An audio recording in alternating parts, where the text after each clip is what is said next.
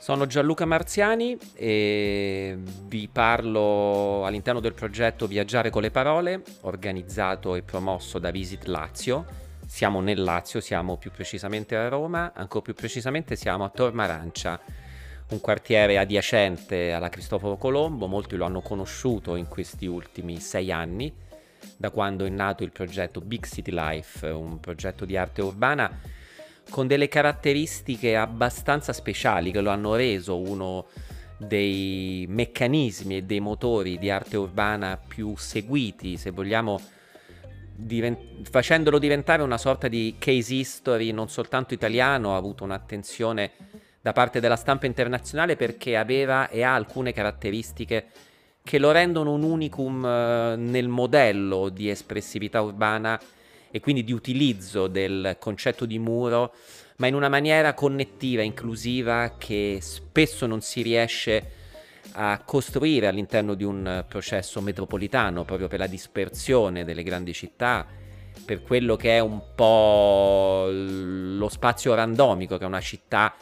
eh, porta con sé. In questo caso, eh, nel caso voluto da 99 Contemporary, dalla figura in particolare di Stefano Antonelli che mi coinvolse nel 2014 eh, come curatore aggiunto in questo grande dispositivo appunto di espressività urbana. Ebbene, questo, questo grande lavoro di quartiere eh, è riuscito eh, in un intento su cui molti poi sono caduti, quello di eh, creare all'interno dello spazio cittadino una dimensione museale, quindi una dimensione omogenea, una dimensione di qualità comunicativa molto compatta, molto leggibile, molto ben interpretabile dallo spettatore e quindi non soltanto da chi vive quel quartiere, quello spazio circoscritto, ma proprio da chiunque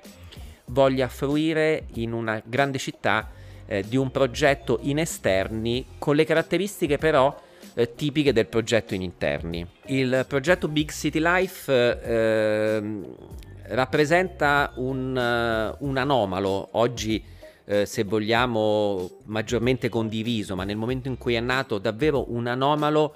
eh, progetto museale eh, con caratteristiche uniche e in un certo senso eh, ipercontemporanee, se leggiamo il presente eh, in una dinamica di ribaltamento delle vecchie regole eh, delle, dell'esposizione, della, della logistica eh, espositiva e di tutto quello che è eh, un motore di musealizzazione che abbiamo conosciuto eh, seguendo un modello novecentesco, quello del museo appunto eh, in uno spazio chiuso, un museo conservativo, un museo che vuole certificare eh, l'arte del passato in una dimensione del presente dove appunto il museo eh, permette l'istituzionalizzazione dei processi creativi. In questo caso Big City Life ha ribaltato il meccanismo della fruizione museale e ha in un certo senso ribaltato anche il ruolo del pubblico, dello spettatore,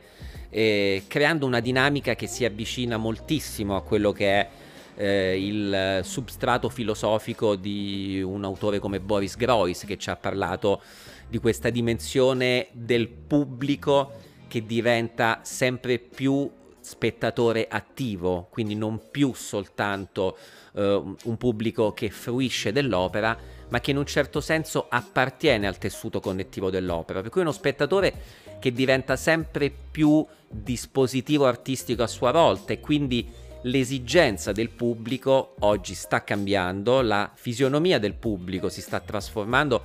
in qualcosa di molto più integrato all'opera, nella sua ideazione, nella sua elaborazione, nella sua produzione e nella sua fruizione successiva. Big City Life in questo senso eh, ha messo insieme tutti quegli aspetti virtuosi eh, di un museo che vuole essere un museo aperto 24 ore su 24, ovviamente gratuito, eh, destinato alla città in senso ampio, ma destinato soprattutto a un patrimonio collettivo inclusivo eh, che spesso, ripeto, il museo novecentesco eh, non poteva ricreare avendo una dimensione eh, basata su logiche in un certo senso opposte. Uh, questo museo è un, è un, dispositivo costruito su oltre 20 facciate all'interno di un, uh, di un blocco architettonico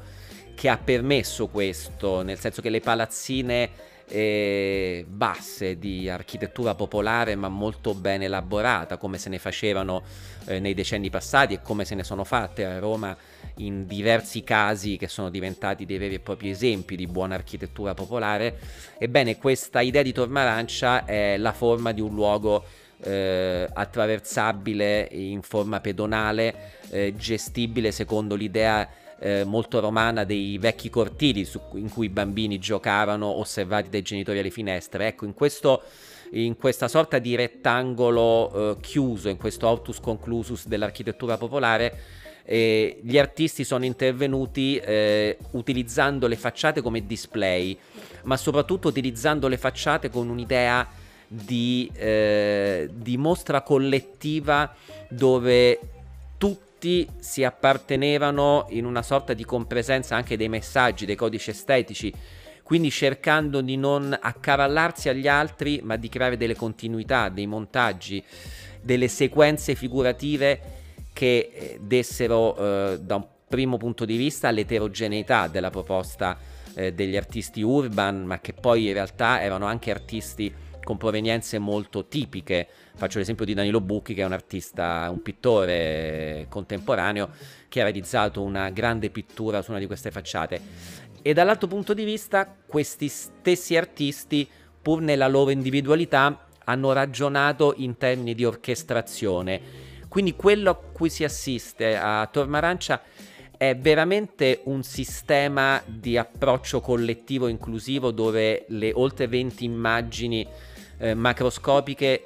raccontano un'idea di mondo eh, basato proprio sulla compresenza di diversità, sulla qualità della tolleranza visiva che poi diventa tolleranza etica attraverso i temi che gli artisti affrontano con un approccio eh, vicino a tematiche eh, sociali, eh, politiche, culturali, eh, religiose senso di, nel senso di iconografia ripensata in una funzione contemporanea anche di critica, ma comunque di costruzione dei messaggi. Per cui tutto quello che gli artisti portano con sé in questa eh, visuale eh, inclusiva e di panel eh, orchestrale è proprio eh, l'idea di un mondo al presente dove le differenze riescono a creare un, un'omogeneità, riescono ad amalgamarsi e quindi eh, ad agire non più soltanto dalla parte dell'artista e quindi dalla parte di chi crea il dispositivo,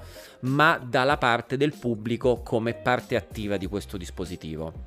Big City Life ha mm, messo in atto alcuni processi qualitativi e virtuosi che eh, aggiungono valenze non soltanto estetiche, non soltanto eh, di creatività generazionale, ma proprio di processo funzionale all'interno del quartiere. E voi dovete immaginare eh, Tormarancia come un insieme di famiglie mh, mm, molto diverse, con provenienze molto diverse, situazioni più normali, ma anche situazioni un po' più dure, più forti e quindi come un luogo eh, dove esistono tutte quelle contraddizioni e quei conflitti eh, che spesso ci sono, quasi sempre direi, in questi condomini aperti eh, con, con, una serie di palazzine all'interno di una stessa area. Ebbene, qui si è creato una sorta di piccolo miracolo, cioè Big City Life è stato in grado di creare intanto eh, un'armonia eh, con eh, mille difficoltà, ma comunque un'armonia tra gli artisti, i curatori, gli organizzatori e i condomini del, delle palazzine nel momento in cui tutto questo progetto è nato ed è nato così bene proprio perché c'è stata una grande interazione ed è stata un'interazione anche sui temi, sui confronti rispetto alle palette cromatiche, rispetto a dei dettagli, rispetto ai progetti iniziali che sono stati discussi con i rappresentanti del, del quartiere. Quindi c'è stato fin dall'inizio un processo di avvicinamento e non eh, di distanza ricreata tra il pubblico, che poi in questo caso appunto eh, diventa il possessore di, questa, di questo patrimonio, e gli artisti. E poi si è creato nel tempo un processo virtuoso che ha fatto sì che le persone di Torma Arancia diventassero a loro volta i gestori di questo museo all'aperto, organizzano visite guidate, eh, vendono dei gadgets, eh, abbiamo un catalogo che è in vendita insieme ad altre pubblicazioni e così via, c'è una sorta di eh, piccola organizzazione di management e di marketing attorno a questo eh, quartiere delimitato in cui le risorse, tutto quello che viene guadagnato viene poi reinvestito all'interno del, del condominio e di quelle che sono poi le, le, criticità da affrontare. È stata fatta ad esempio una, una scala speciale per un disabile, sono stati eh, sistemati gli impianti di riscaldamento centralizzato e così via, tante tante cose che sono state rese possibili non soltanto dai soggetti eh, finanziatori dietro l'operazione, oltre al Comune di Roma, all'inizio eh, c'era la fondazione di Emanuele, Francesco Maria Emanuele, e che ha contribuito in maniera determinante alla, eh, alla costruzione eh, del progetto in termini di budget, ma poi tutto questo ha preso una forma propria, eh, ha creato un'autonomia di gestione eh, per chi vive in quel quartiere e tutto questo poi è diventato appunto un processo virtuoso eh, dove oggi ci sono anche problematiche di gestione come in tutti, eh, come in tutti i mondi dove c'è un'organizzazione ma continua il progetto a crescere continuano a inserirsi nuovi, eh, nuovi autori che agiscono su spazi che non erano ancora stati sfruttati. C'è un processo anche di conservazione ovviamente con didascalie e attenzione a dettagli ed eventuali restauri eh, da fare in tempi rapidi. Quindi c'è davvero una cura nel senso eh, profondo del termine, c'è una disciplina della cura che ha eh, dato ai cittadini di, quel, di quell'area un, un, senso di responsabilità che è la stessa ad esempio che si respira a Napoli nella metropolitana, nelle fermate in cui ci sono opere di grandi artisti internazionali ed è una metropolitana curata dai cittadini stessi, amata dalla città e quindi questo poi dimostra senza retorica che la bellezza nelle sue valenze più attuali, quindi nelle sue valenze anche più radicali, più estreme, genera comunque altre forme eh, di bellezza che si chiamano rispetto, che si chiamano cura, che si chiamano disciplina, attenzione, per cui non è vero che poi eh, i processi vandalici eh, nascono facilmente dove c'è questa grande attenzione, questa grande cura. Torma Arancia è un esempio in questo senso utile e costruttivo per capire bene eh, di cosa parliamo e parliamo soprattutto come vi dicevo, di artisti contemporanei, artisti italiani, artisti francesi, artisti americani, da Seth a Gaia, eh, da Moneles a Danilo Bucchi come vi avevo citato, eh, Matteo Basilè, eh, Clevera e tanti altri eh, che hanno partecipato a questa, eh, a questa sorta di eh, collettiva anomala su spazi esterni, basando tutto come sempre sul processo di ingrandimento, quindi su una visuale macroscopica dell'immagine che oggi è uno dei punti chiave della, della fruizione collettiva e del grande successo eh, dell'arte contemporanea sui social media, questo processo eh, di trasformazione della dimensione rispetto al contesto e quindi rispetto a uno spazio accessibile, condivisibile in maniera virale, ha fatto sì che questi artisti e questo, questa grammatica eh, figurativa prendesse forma in maniera così evoluta. Eh, sono arrivati giornalisti testate da tutto il mondo che hanno documentato eh, gli aspetti proprio eh, originali e denotativi di questo, di questo lavoro curatoriale che ripeto eh, è un unicum proprio nella sua, nella sua dimensione urbanistica eh, perché poi noi abbiamo assistito negli anni a cose molto simili in tanti luoghi. Io adesso sto con Stefano Antonelli realizzando un progetto simile nel quartiere San Paolo di Bari, che è un altro quartiere difficile eh, di una città complessa che sta cercando di recuperare una parte marginale del, della, sua, della, sua, vita civile. E, ma qui la cosa, la cosa fondamentale è stata proprio la delimitazione all'interno di un blocco, il fatto di avere la percezione che non c'è alcuna dispersione, ma c'è dialogo, c'è armonia, c'è questa, eh, questa continua, eh, questo continuo sguardo dell'uno con l'altro in cui i muri diventano eh, una sorta di, eh, di visuale aperta che si espande poi verso la città e che quindi ci porta verso luoghi, spazi, eh, relazioni, situazioni eh, più caotiche, più dispersive, ma che comunque eh, poi dopo ci danno anche il senso di quello che è oggi un, un ambiente urbano. Pensiamo al quartiere Ostiense, dove l'arte urbana e il, l'idea del muro ha preso forma in maniera sistemica in alcuni punti, come il porto fluviale con il grande palazzo di blu e così via, una serie di interventi eh, da Stenellex, Agostino Iacurci e tanti altri che hanno animato un quartiere che però ha pagato, in parte sta pagando una dispersione che è nella natura proprio del, delle strade, del, eh, del, del, movimento urbano in cui eh, è più difficile dare un, un senso di, di, di, musealità chiusa a un qualcosa che nasce in maniera così, eh, così fluida. Ecco, a Tormarancia la fluidità del presente è riuscita a a eh, prendere una forma più solida. E quest'idea oggi ci porta ad avere un museo urbano aperto 24 ore su 24, un'idea di museo che non esisteva in un certo senso nel passato senza essere una novità in termini linguistici, ma una novità in termini proprio di di organizzazione, di percezione, di costruzione. E è un museo che non subisce in questo momento le logiche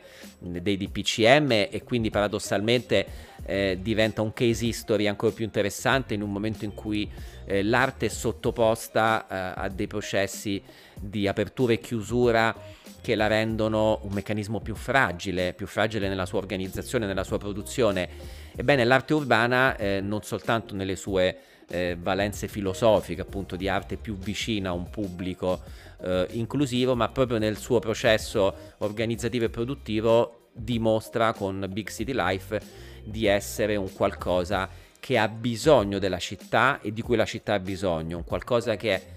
più vicina al pubblico e che in un certo senso avvicina il pubblico di più all'arte. In questo processo al presente dove tutto sta cambiando, il, la filiera del sistema arte è in una fase di completa eh, rivoluzione. Ebbene, all'interno di tutto questo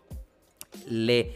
le dinamiche tra il pubblico e l'opera eh, stanno subendo forse il processo più rivoluzionario, sta proprio cambiando eh, l'esigenza del pubblico che diventa più partecipativo e quindi ha in un certo senso voce in capitolo come non aveva in passato.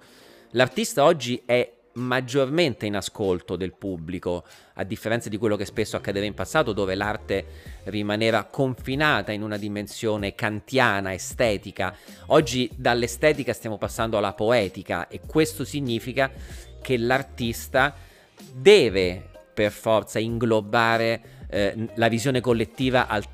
dentro la sua visione individuale. Tormarancia credo spieghi tutto questo, lo spiega eh, in modo anche molto divertente, lo spiega eh, con opere eh, diversissime tra loro, da soluzioni di, diciamo, di taglio costruttivista, geometrico, più astratto, pensa, penso a Moneless e ad altri, si passa a lavori con una dimensione eh, più, più, figurativa, più narrativa, eh, più socialmente impegnata, più politicamente impattante. E comunque tutto questo, ripeto, eh, regala alla città un luogo che è sempre disponibile, un luogo che non può essere sottoposto a nessuna forma di censura.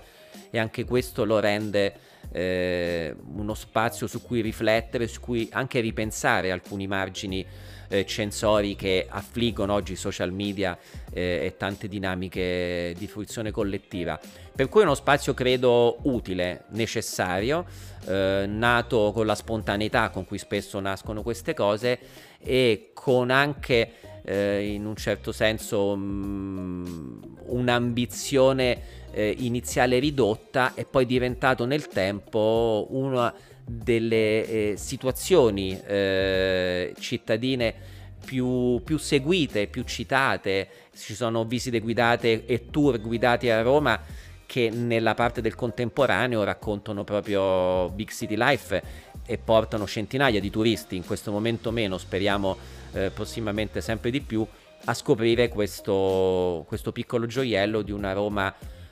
periferica in termini eh, logistici, ma assolutamente centrale nella sua idea di contemporaneità inclusiva, aperta e sempre più pubblica.